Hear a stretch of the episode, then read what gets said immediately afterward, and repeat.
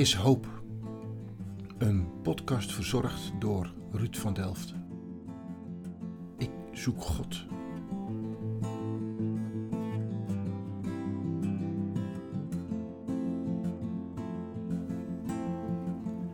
Het was even stil op mijn podcastkanaal. Na een periode van corona was er ook aansluitend een ziekenhuisopname. Daar ben ik nog steeds herstellende van, dus produceren zal even op een laag pitje staan. Maar ik heb nog een toespraak staan die ik graag met je deel. Veel plezier met Job. Goedemorgen. Geliefden. Ik kan natuurlijk net zo goed zeggen, ik sprak Jezus vanmorgen nog. We moeten hartelijke groeten van hem hebben. Hij ziet het echt zitten met u. Het is echt zo bijzonder om te zien hoe wij zomaar avondmaal vieren, terwijl we misschien nauwelijks de rijkwijde van zo'n avondmaal kunnen laten doordringen. Dat is heel indrukwekkend. Het is, u mag het echt weten, een wonder.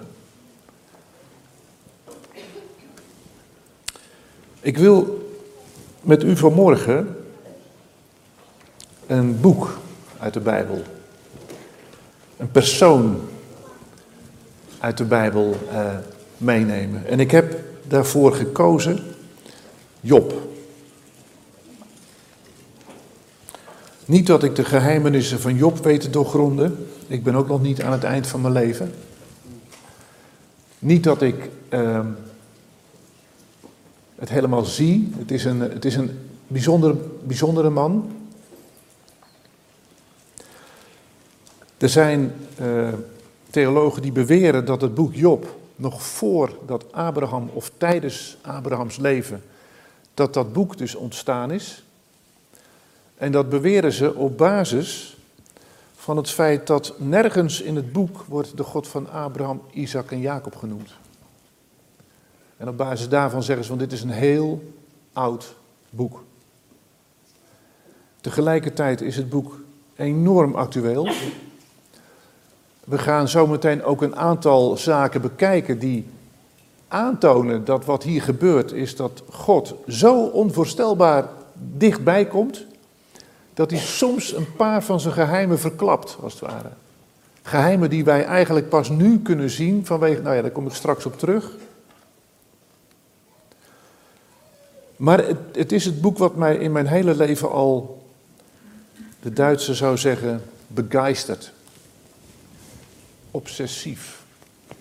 Mijn stille tijd is soms jaren en jaren en jaren alleen maar uit het boek Job. Ik wil dat elke keer weer proeven. Als u nou naar huis gaat, stel ik voor dat u een paar dagen verlof neemt of gewoon de boel even laat. De kachel op 30 graden zet, vier dagen niet drinkt. En dat u het gevoel hebt van ik zit hier in de woestijn, ik, ik smacht als een hinde naar water en ik wil me laten ik wil drinken van het boek Job. Het is, een, het is zo'n bijzonder boek. Ja, het gaat over lijden. Ja, het gaat over God. Het gaat over vrienden. Hè, zoals in het thema ook God en de ander, zoals jullie dat ook eh, dragen. Het gaat hier over de manier waarop we met elkaar omgaan. De geest van God zie je terug en de geest van de mens. Job. U snapt uh, dit wordt half vier vanmiddag voordat ik hier doorheen ben. En dan nog. Dus pak uw Bijbel of uw smartphone. Lees eens met mij mee. Waar het mij om gaat is, is dat ik gewoon al, al lezend en al verhalend maar eens laat zien wat voor bijzondere hoofdstukken we allemaal laten passeren. En ik begin gewoon maar even bij Job 1, vers 1. En uh, u moet dat een soort theater zijn. Nou, dit is in, de, in feite gewoon al een mooi podium in een theater.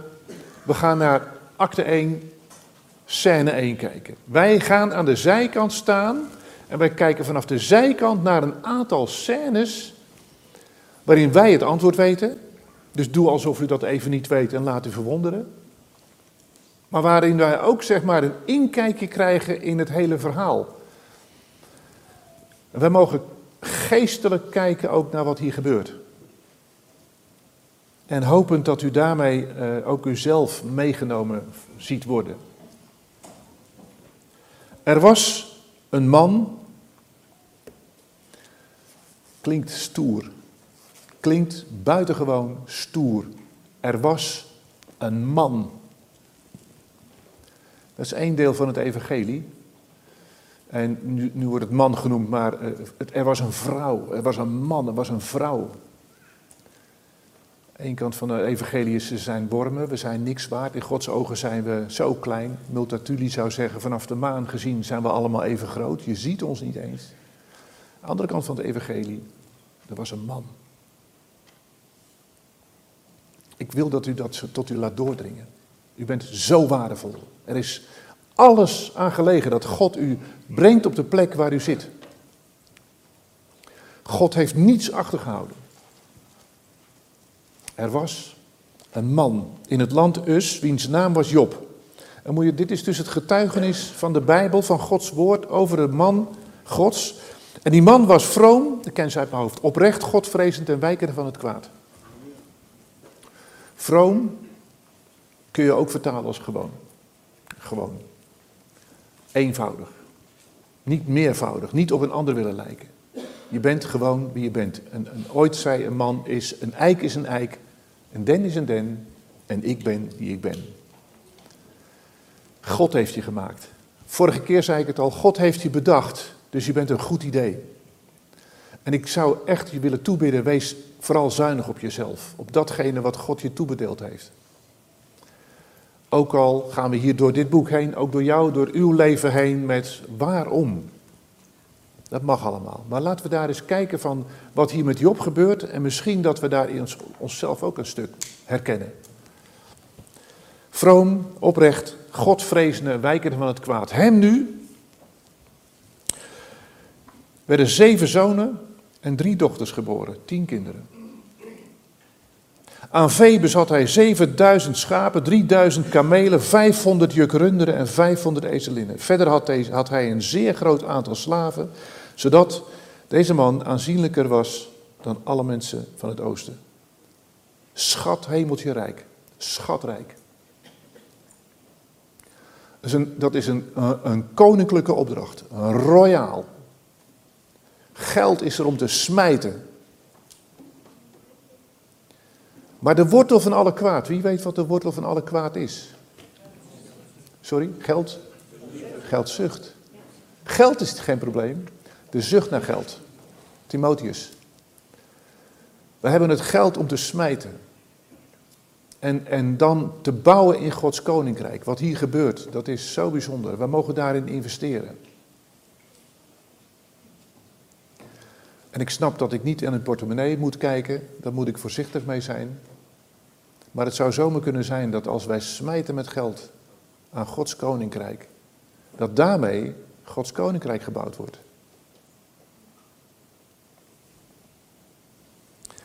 Hier komt de vader Job om de hoek kijken. Zijn zonen waren gewoon, die waren dus gewend om een maaltijd aan te richten, ieder op zijn beurt in eigen huis. Zij stuurden dan boden en nodigden dan hun drie zussen uit om met hen te eten en te drinken. Daar zal ongetwijfeld ook wijn gevloeid zijn, rijkelijk wijn. En dan zie je wat een vader doet als Job. Het gebeurde dan als de dagen van de maaltijden voorbij waren, dat Job hen bij zich riep en hen heiligde. Hij stond s morgens vroeg op en bracht brandoffers voor een ieder van hen. Want Job zei, misschien hebben mijn kinderen gezondigd en God in hun hart vaarwel gezegd. Zo deed Job alle dagen. Misschien in hun hart God geminacht. En zijn vader. Hij laat het toe. Niet vastbinden. Op laten groeien als een kastplantje. En tegelijkertijd als die kinderen dan een stap te ver gaan, dan wil ik dat voelen.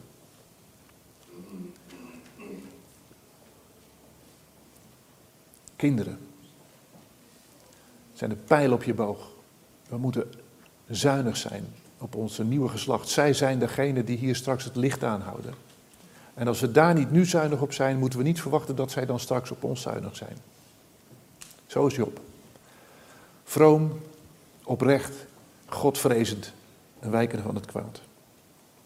Scène 1. De gordijnen gaan dicht, nog steeds acte 1. En de gordijnen gaan weer open. We krijgen een ander kijkje. Moet je nu opletten wat hier gebeurt. We hebben een prachtig plaatje van een prachtige man. Steenrijk, alles wat hij nodig heeft is er. De gordijnen gaan open. Dat gebeurde op een dag dat de zonen van God.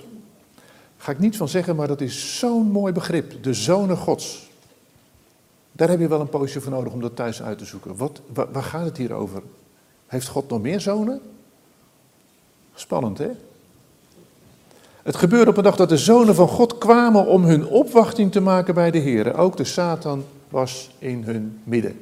Blijkbaar heeft hij daar ook gewoon toegang. Zo, zie je God, zo. Kom je vandaan?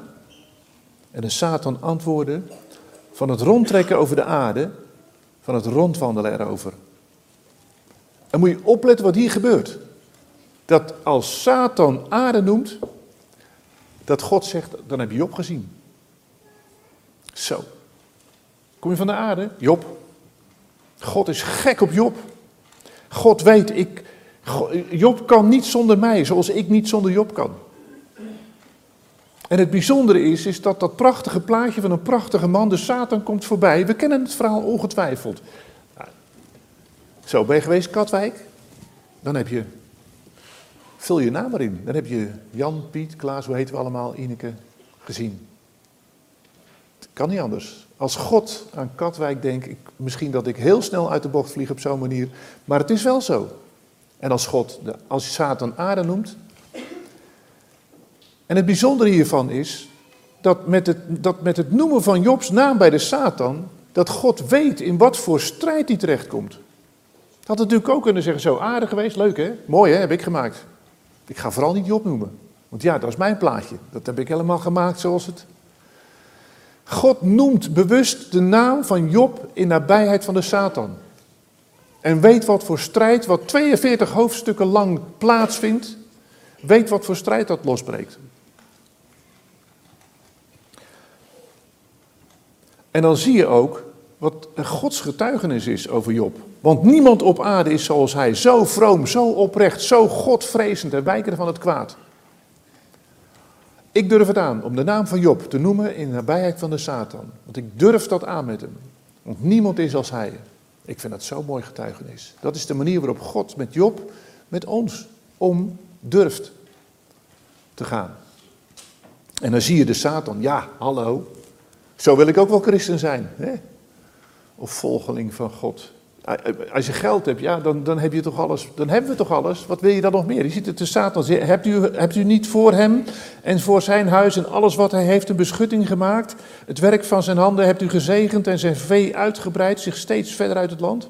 Ha, steek toch uw hand uit en tref alles wat hij heeft. Voorwaar, hij zal u in uw aangezicht vaarwel zeggen. Ik vraag het me af, Heer. Dat als u dat wegneemt, wat er dan overblijft van Job. En de Heere zei tegen Satan, zie alles wat hij heeft is in uw hand. Alleen naar hemzelf mag uw hand niet uitsteken. En de Satan ging weg van het aangezicht van de Heer. De gordijnen gaan dicht. Wij hebben een kijkje gehad in de hemelse gewesten, waar de zonen gods voor Gods troon verschijnen, zoals ze gewend zijn en de Satan was er. Dat was dus scène 2. Scène 3 gaan we weer naar de aarde. En moet je kijken wat hier gebeurt. En dit is het, hoofd, dit is het deel waar ik ontzettend veel moeite mee heb. Want het is, het is te, Misschien kent u het wel hoor in uw eigen leven. Er was nu een dag dat de zonen van Job en de dochters aten en wijn dronken in het huis van hun broer, de eerstgeborene, dat er een bode bij Job kwam en zei de runderen waren aan het ploegen, ezelinnen naast aan het weiden. De Sabeërs een inval en namen ze mee, sloegen de knechten met het scherpte van het zwaard, ze kwamen om. En nog een knecht kwam er langs. En dan vers 19, en ik, hier struikel ik. Een hevige stormwind kwam over de woestijn en trof vier hoeken van het huis. Het viel boven op de jonge mensen, zodat zij stierven. En een knecht die dat tegen Job zegt, zegt: Ik ben als enige overgebleven. Job verliest zijn kinderen. En waar ik niet uitkom, waar ik struikel, is, is dat er verder in het hele boek niet gesproken wordt over zijn kinderen. Je kind overleven, dat lijkt mij. Ik, ik weet niet wat ik daarmee moet. En het is soms dat ik in kwaadheid in mijn stille tijd tot God tegen het vloeken aan praat.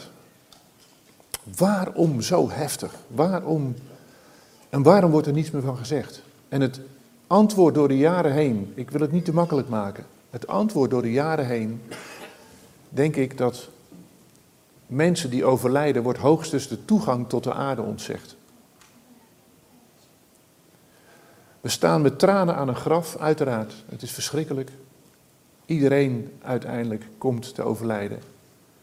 Maar het is hoogstens het ontzeggen van de toegang tot de aarde. Want wat hierna gebeurt, dat weten we niet. Ga ik prijzend de hemel in en kom ik die tien kinderen, zeven zonen en drie dochters tegen van Job? Ik geloof het. Daar zijn we voor geschapen. We zijn hier op aarde niet om te sterven, maar om een eeuwig leven te hebben. En God heeft iets bijzonders gedaan daarmee. Door ook zelf mens te worden en daarmee de dood te overwinnen. En ik hoop het, voor mezelf is het een troost om het in ieder geval op zijn minst, zoals Petrus schrijft, in Gods handen te leggen als ik er niet uitkom.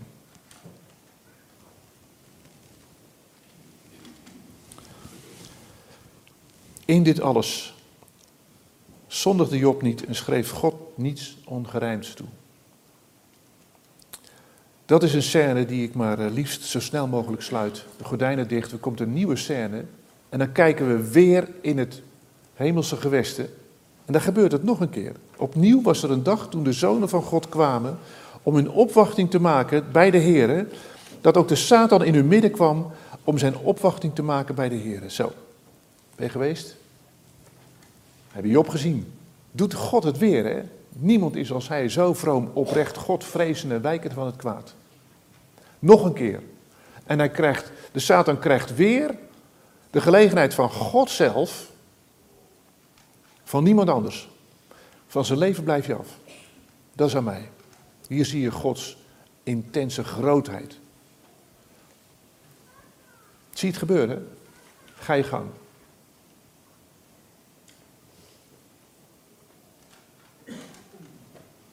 Huid voor huid, zegt Satan dan. En de Heere, vers 6, hoofdstuk 2, zei tegen Satan, zie hij is in uw hand, maar spaar zijn leven, dat is aan mij. Toen ging de Satan weg van het aangezicht van de Heer en hij trof Job met vreselijke zweren van zijn zoet voetzool af tot aan zijn schedel. En Job nam een potscherf om zich daarmee te krabben, terwijl hij midden in de as zat. Daar zit een man compleet berooid. Alles kwijt, alles kwijt. Hij heeft niet anders dan een potscherf of zijn zweren te krabben. Nou, dieper kun je bijna niet zakken, zou je zeggen. En hier zie je dan de geest van de mens. Er komt zijn vrouw naar hem toe. Zo, hou je nog steeds vast aan je vroomheid? Zeg God vaarwel en sterf. Voor mij hoeft het allemaal niet. Zoek het uit. Als God zo is, waarom dan? Dan hoef, dan hoef ik God ook niet meer. En dan zie je hier in de geest, denk ik, van God zelf terugkomen in Job. Terwijl die tegen haar zegt, je spreekt als, zo, als zoals een dwaze vrouw spreekt. Zouden wij het goede wel van God ontvangen en zouden wij het kwade niet ontvangen? In dit alles zondigde Job met zijn lippen niet. Hoe moeilijk ook, maar uiteindelijk is het God die alles in handen heeft. Wat je ook overkomt, waar je ook bent. Wij, moeten niet, wij kunnen ook niet anders dan zicht houden op God. Hij heeft de stip op de horizon gezet. En in de spanning waarin jij zit, met al je, wat er ook gebeurt in je leven. Hou, en dat bid ik je toe, vast aan God. Wat er ook gebeurt. Het leven is niet makkelijk. Het geeft ook niet. En het is, we hebben allemaal onze gang te gaan, onze dolorosa, laat het maar zo zeggen. Omdat we weten dat we in dezelfde voetsporen van Jezus mogen gaan. Die datgene gedaan heeft. Waar wij zo naar snakken. Die verbinding met God. Dat tilt het avondmaal op tot verre hoogte. En ik ben zo blij dat samen met jullie te mogen delen.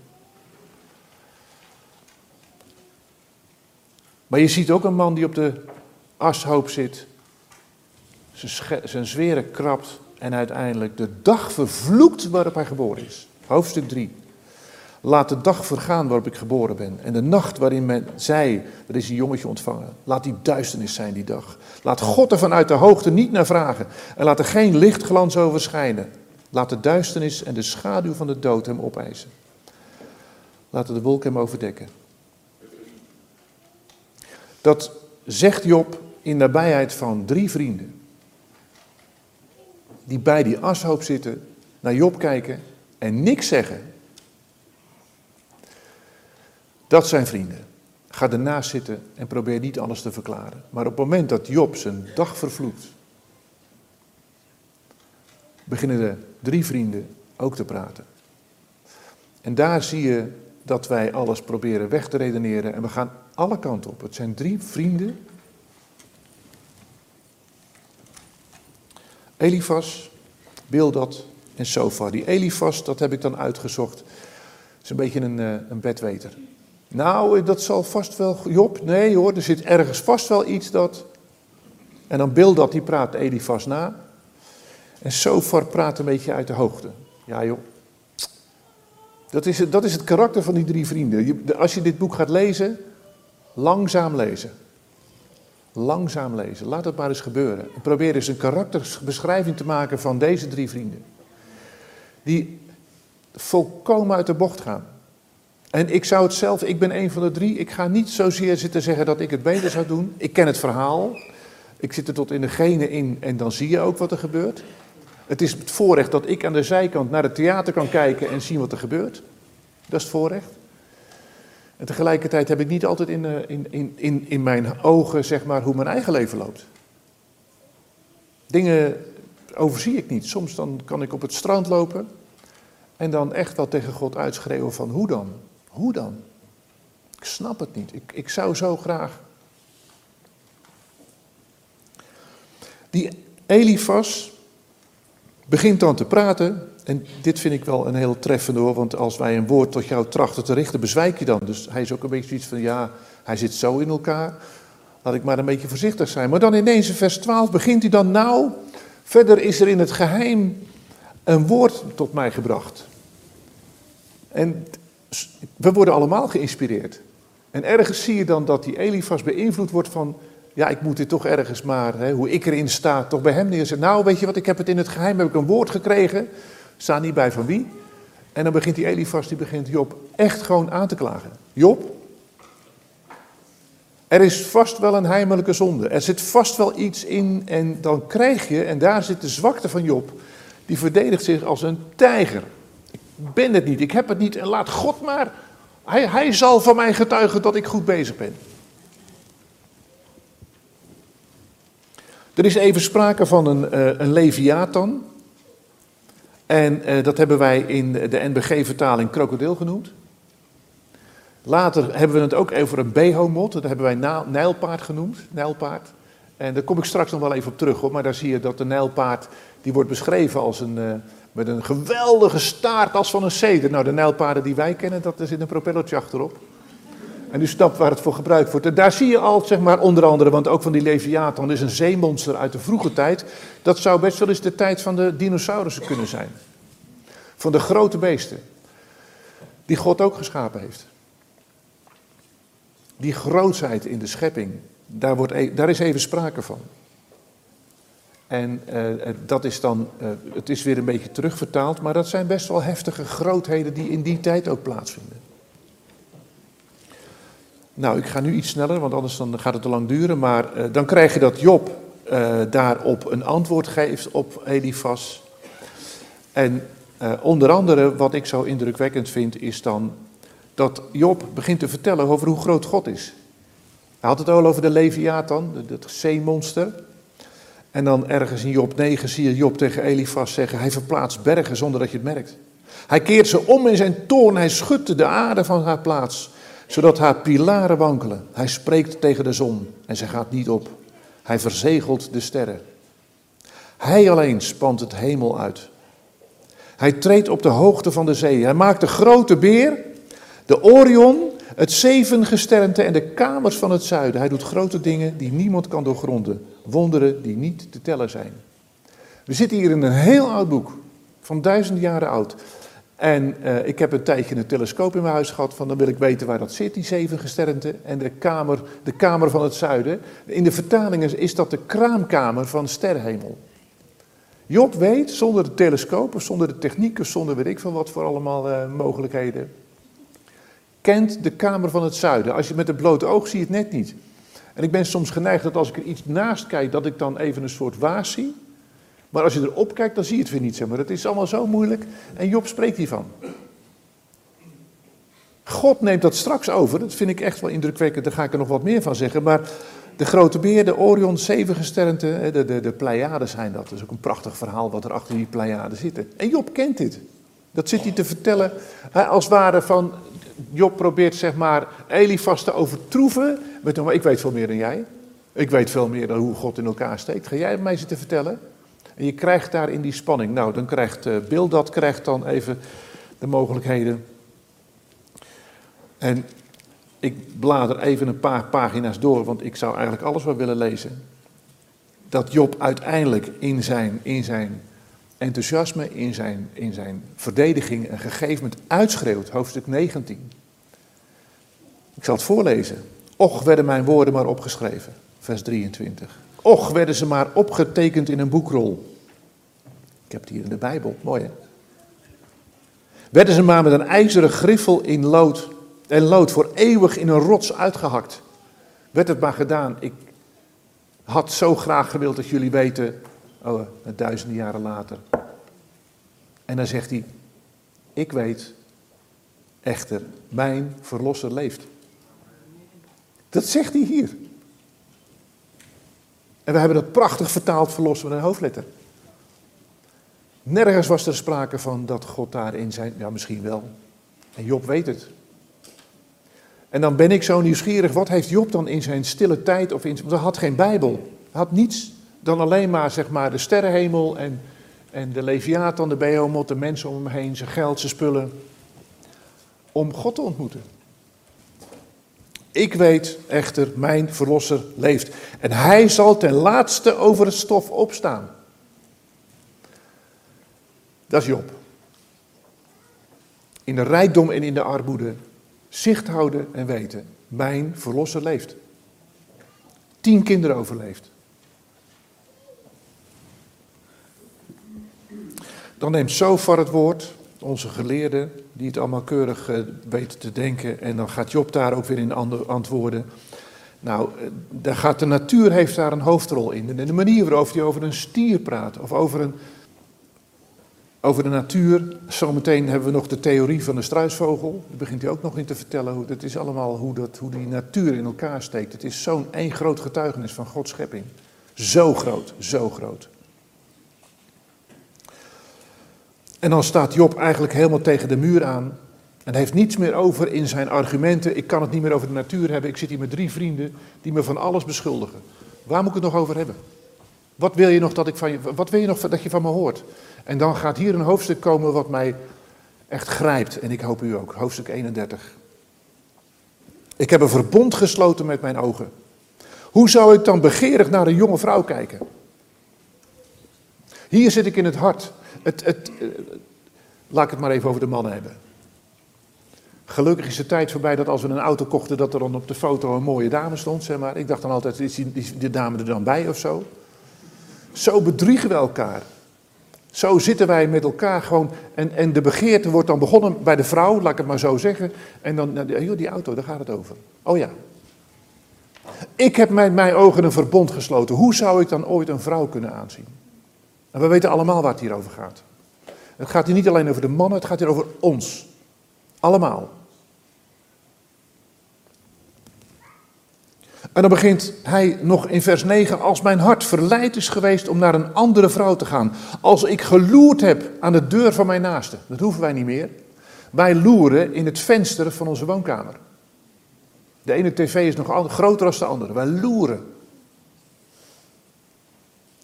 Als dat gebeurd zou zijn, zegt Job, dan mag je over mijn vrouw buigen. Ga je gang. Ik heb het niet gedaan. Hij trekt zijn vrouw mee in die hele verdediging die al tegen hem zegt van, joh, zeg God vaarwel en sterf, zoek het uit met je God. In dit alles zondigt hij op niet. Het zou namelijk een schandelijk gedrag zijn. Het is een misdaad bij de rechters. Dat zou namelijk een vuur zijn dat verteert tot in het verderf. En dat al mijn opbrengst ontwortelt. Een lucifer is voldoende om een bosbrand te laten ontstaan. Indien ik geloerd heb in het venster van mijn woonkamer. Dat is in zijn huis met zijn vrouw. En vervolgens begint hij ook over als werkgever. Als ik het recht van mijn slaaf of van mijn slavin versmaad heb. Wanneer zij een geschil met mij hadden als werkgever ook naar mijn werknemers, heb ik vroom, oprecht, godvrezende wijker van het kwaad willen handelen. Vraag het ze maar. Als ik de armen iets van hun wens onthouden heb, of de ogen van de weduwe heb laten versmachten, of als ik iemand heb zien omkomen omdat zij zonder kleding was, omdat de arme geen bedekking had, ook daarin had, oog, had Job oog voor zijn omgeving. Als ik mijn vuist gezwaaid heb tegen een wees, omdat ik zag dat er hulp voor mij in de poort was. En dan komt hier nog even een stukje geldzucht, vers, eh, dat is dan hoofdstuk 31, vers 24. Als, mij, als ik mijn hoop op goud gesteld heb, tot het fijne goud gezegd heb, u bent mijn vertrouwen. Of hij kijkt naar de sterrenhemel als ik het zonlicht gezien heb, wanneer het scheen, of de maan die stralend voortging.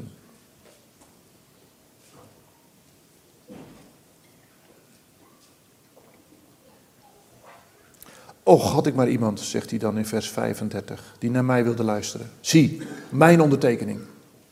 Laat de Almachtige mij antwoorden. Ik roep God tot verantwoording. Daar zie je de, de, de, de, de zonde van Job. Alsof hij eventjes God om zijn vinger wikkelt.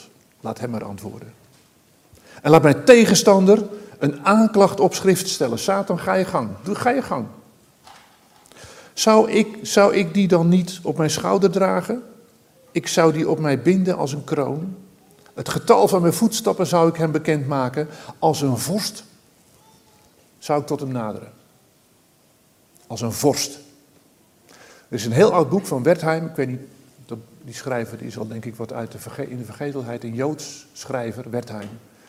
Heeft een boek geschreven, De Vorst van de Ballingschap. Een prachtig boek van een voddenkoopman.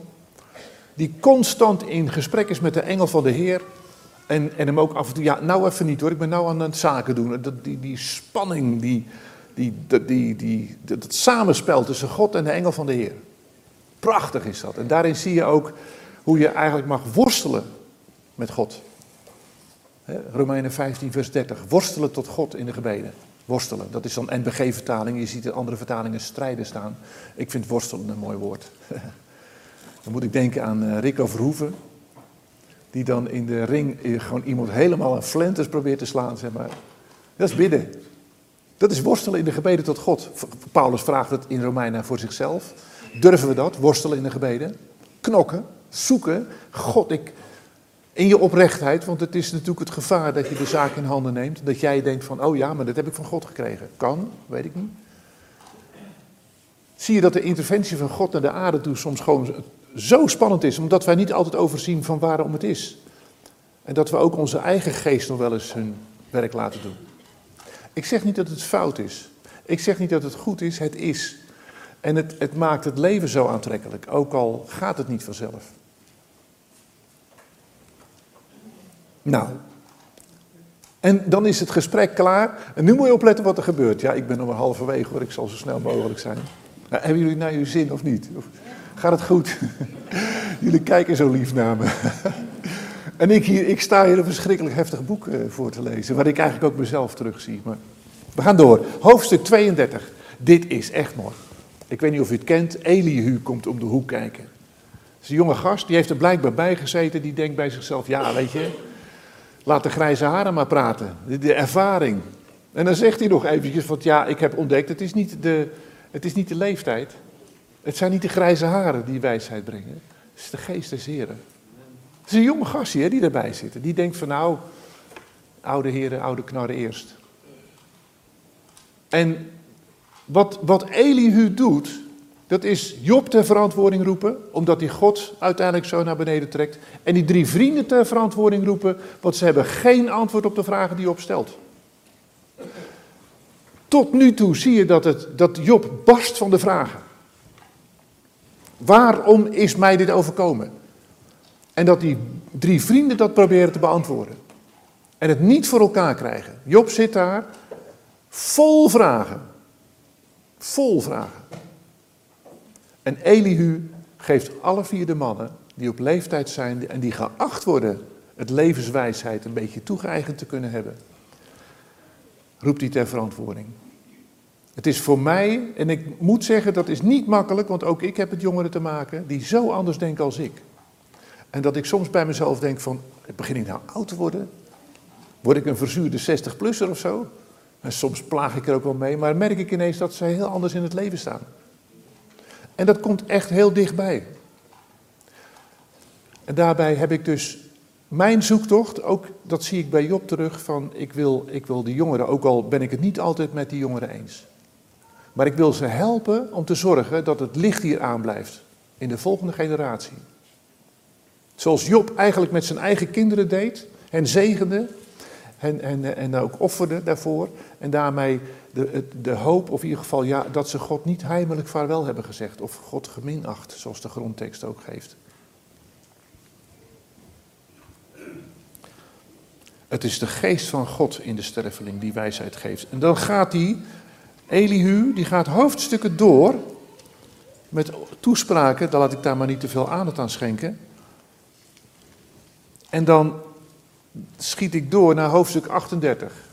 En wat hier gebeurt, kijk, dat is mooi. Want Elihu baant de weg voor God zelf.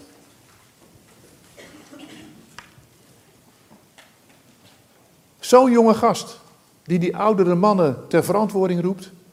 En dat daarmee God zelf uiteindelijk ten tonele verschijnt. En dan zie je God langskomen. Ik, dat is ook wel iets wat ik graag bid. Kom even naast me zitten. Stuur een engel. Laat hem even een schouderklopje geven en zeggen dat ik op zijn minst goed bezig ben. Want ik weet het gewoon niet. Hoe dan? Hoe dan? Dat verlang ik soms zo naar. En dan kijk ik ook wel eens terug van oeh. God zat tot nu dichterbij in mijn leven als ik dacht. En nu kijk ik terug en ik kijk ontevreden van ja, ik heb God niet gezien. Dat is het leven. Je ziet hem soms net niet. Net wel. Dat, zegt, uh, dat schiet me ineens te binnen, Spreuken 25, vers 1 ook. Het is Gods eer een zaak te verbergen. God verbergt dingen. En dan staat er in de tweede, hoofd, de tweede regel staat er dan, maar de koningen eer een zaak te doorvorsen. En dat, dat gaat over jou, het gaat over mij. God verbergt zaken en daarmee krijg jij de uitdaging toegedeeld. Probeer dit eens uit te zoeken. Voor jezelf. Want als een ander dat. Kijk, wat ik hier op een preekstoel sta te doen, dan ga je naar huis. Nou, dat is toch een mooi verhaal. Maar ik zou zo graag willen dat je het zelf uitzoekt. Ik kan niet geen antwoorden geven op je, op je leven. Het is Gods eer dat je zaken doorvorst. En ga maar naar hem toe, ook als je het niet met hem eens bent. Ook als je het niet snapt. Of hoe dan, Heer? Zeg me dan. Dat is wat God het liefste wil. Daarom geeft hij eh, jou de groeten via Jezus. Hij ziet het zitten. Kom maar op. We gaan ervoor. In wat voor omstandigheid jij je ook bevindt. En dan pakt God zijn agenda. Even terug naar hoofdstuk 38. En zegt dan eh, tegen Job van, uh, nou, laten we eens even kijken. Wie is het toch die mijn raad verduisterd maakt? Met woorden zonder kennis. Om God nu als een man uw heupen, Job. Om God je heupen. Dan zal ik u ondervragen. Maak mij eens bekend, waar was u toen ik de aarde grondvestte? Job, pak je agenda eens. Waar was je? Waar was je? Toen ik de aarde grondvestte, notabene. Hebt u in uw dagen de morgen ontboden, Job? Zie je God staan, zo. Ik, ik, oh, God ontbiedt de morgen. He, zeg tegen de sterren, nou even een beetje weg. Zeg, kom maar zon, kom maar. Kom maar. Ja, ja, ja, kom maar, kom maar, kom maar. Dit is God. Ga je wel eens op strand staan? Je zou bijna op strand gaan staan als nog net de zonsondergang nog is. Of uh, de, op de opgang en de, of in de natuur gaat staan. En dat je als het ware voelt van, kom maar, kom maar. Er, komt de zon komt eraan. Die grootheid, dat is wat God doet. De zon ontbieden. Hebt u de dageraad zijn plaats gewezen om de einden van de aarde vast te grijpen, zodat de goddelozen van haar afgeschud worden? Vers 22 van hoofdstuk 38. Bent u gekomen bij de schatkamers van de sneeuw? Hebt u de schatkamers van de hagel gezien, die ik achterhoud voor een tijd van benauwdheid, voor de dag van strijd van oorlog? Opwekking 719 wordt hier eigenlijk een beetje geboren. De schatkamers van de sneeuw. Heb je die gezien, Job? Weet je daarvan? En dan komt het hier, dat is dan, zeg maar, dat Job heeft het net gehad over de Orion en over zeven gesternten, de kamers van het zuiden. God neemt het over. Die zegt dan, je hebt het er wel over, fijne jongen, maar kunt u de banden van het zeven gesternte vastbinden? Dat zeven gesternte, dat zijn de Pleiaden. Of de ketenen van de Orion losmaken? Het bijzondere is dat sinds dat wij de Hubble-telescoop hebben, en tot die tijd wat minder, maar dit is echt duizenden jaren oud, dat God tegen Job zegt, kan je de banden van het zeven gesternte vastbinden? Want vanaf de aarde gezien bewegen die sterren. Nou, bind ze maar vast, Job. En met de ketenen van de Orion losmaken, want vanaf de aarde gezien staat de Orion vast. Hier zie je dat God eigenlijk, die gaat net even verder met de geheimenissen. Hoe, uh, hoe zit dat met jou? En bedoel, wij kunnen dat nu met een telescoop en de techniek kunnen we dat allemaal verklaren. Maar dit is al uit die tijd vandaan, duizenden jaren geleden. Dat God hier al een beetje laat zien hoe het allemaal in elkaar steekt. En wij hebben daar dan spulletjes voor nodig. We hadden natuurlijk net zo goed in de Bijbel kunnen kijken of het zo. En wij maar denken dat we goed bezig zijn. Zijn we ook, maar eh, laten we daarin zien dat God al veel eerder dit soort geheimenissen verklapt heeft als het ware. Om ons tegemoet te komen. Kent u de verordeningen van de hemel, vers 33? Of kunt u op aarde zijn beleid bepalen? God is zo groot, joh. Zo vele malen groter. Hier heb ik dan de theorie van de struisvogel. De vleugels van de struisvogel klapwieken vrolijk, net als veren van de ooievaar en het andere gevederte, maar hij laat haar, zij laat haar eieren achter in de aarde en ze verwarmt ze in het stof en vergeet dat een voet ze kan breken. En dat de dieren van het veld ze kunnen vertrappen. Op, op, je hebt wel eens van die films dat als je in de buurt van een ei komt van een struisvogel, nou, vergeet het maar, dat is, dan die, dat, dat is verschrikkelijk. Dat is, zo'n beest is groot, maar... En tegelijkertijd, ze behandelt haar jonge hart alsof ze niet van haar zijn. Ze is zonder angst of haar inspanning is voor niets. Want God heeft haar een wijsheid onthouden en haar aan niets aan inzicht toebedeeld. Maar als het tijd is, richt zij zich op in de hoogte en ze lacht om een paard en zijn berijder. Het is, een, het is zonder inzicht, zonder kennis. Het is een beest wat zijn eieren neersmijt en het achterlaat, maar komt niet in de buurt. En tegelijkertijd is van de struisvogel bekend dat hij de eigen eieren ook kan vertrappen. Dat zijn best wel gespierde poten. Het is een heel grappig dier. God heeft dat gemaakt. Hij heeft er plezier in gehad. Jij krijgt geen kennis, maar je gaat er wel wat van maken. Dan is hoofdstuk 40, spreekt God over de Behomot en de Leviathan. Twee prachtige dieren, echt uit de oertijd. Kon je meeliften, maar gratis. Er was nog geen bus in die tijd. Grootheid, grootheid. En dan komt het moment dat God zegt van, uh, die, die, die heeft dan zijn toespraak ook beëindigd en daar zit hij op. En heeft eigenlijk geen antwoorden op zijn vragen gekregen. Waarom is mij dit overkomen? Niks. Nul antwoorden. Wij kijken aan de zijkant en we zien heel veel van, ja Job, wij kunnen het verklaren. Job niet, die zit daar. En wat zegt hij? Hoofdstuk 42. Ik weet dat u alles vermag.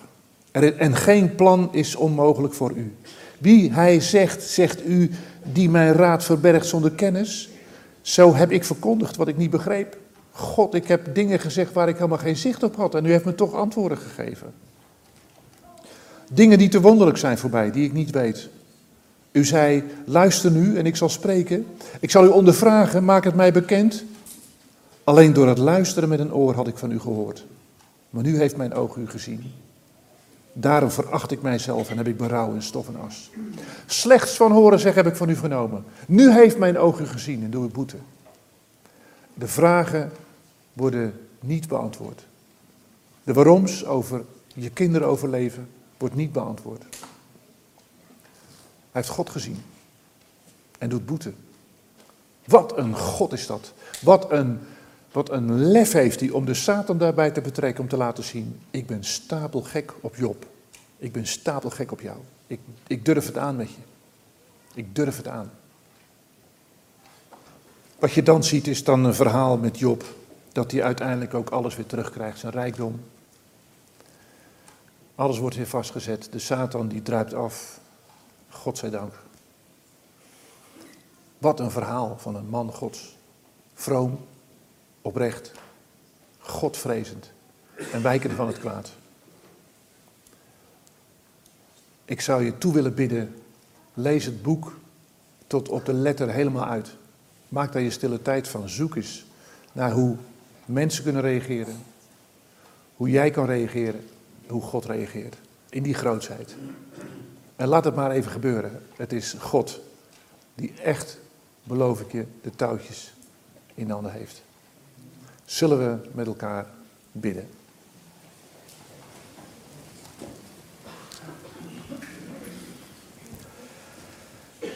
Trouwe God, liefdevolle Vader in de hemel. Ik geef toe, Heer, het zijn woorden die verder en verder rijken dan ik ooit durf te zeggen. En toch, Heer, heb ik het geprobeerd in het licht te brengen, omdat het in uw Bijbel staat. Dat u 42 hoofdstukken heeft laten zien hoe u bent, hoe Job is, hoe vrienden kunnen zijn. Hoe zijn vrouw is, hoe kinderen de toegang tot de aarde wordt ontzegd, Heer. Ik vertrouw erop dat straks in de hemel, dat het voor mij ook zichtbaar wordt. Eerst u en uw grootheid en het immense heelal wat u geschapen hebt. Tot het kleinste korreltje, Heer, het zandkorreltje op, op de aarde. Tot de mensen, mensenkinderen. U heeft het allemaal in uw handen. Hoe, weet ik niet, maar het is de moeite waard om u te vertrouwen. Ik bid u, Heer, mogen deze woorden van deze prachtige man uit dit prachtige boek ons meenemen van de week, waarin we dichter en dichter bij u gaan komen en gaan zien dat u ook hier in een stuk van uw karakter hebt laten zien. Uw grootsheid, maar ook uw omzien. Omzien naar Job, omdat als de aarde genoemd wordt dat u Job zegt en als Katwijk genoemd wordt, Heer, dan heeft u ons op het oog.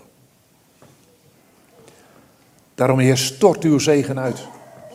Laat het gebeuren, opdat wij tot zegen mogen zijn. Zo wil ik bidden, Vader, zo wil ik danken. In Jezus' naam. Amen.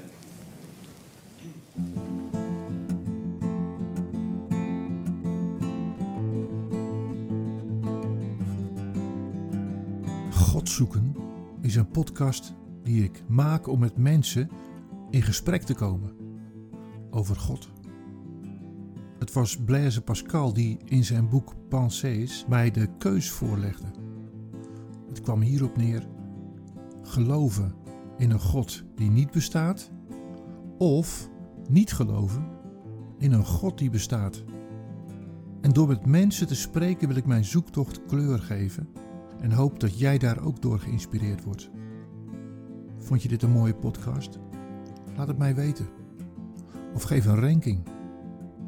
Misschien heb je een tip of weet je iemand die ik zou kunnen interviewen. Laat vooral een reactie achter. Of je kunt mij mailen. Ruud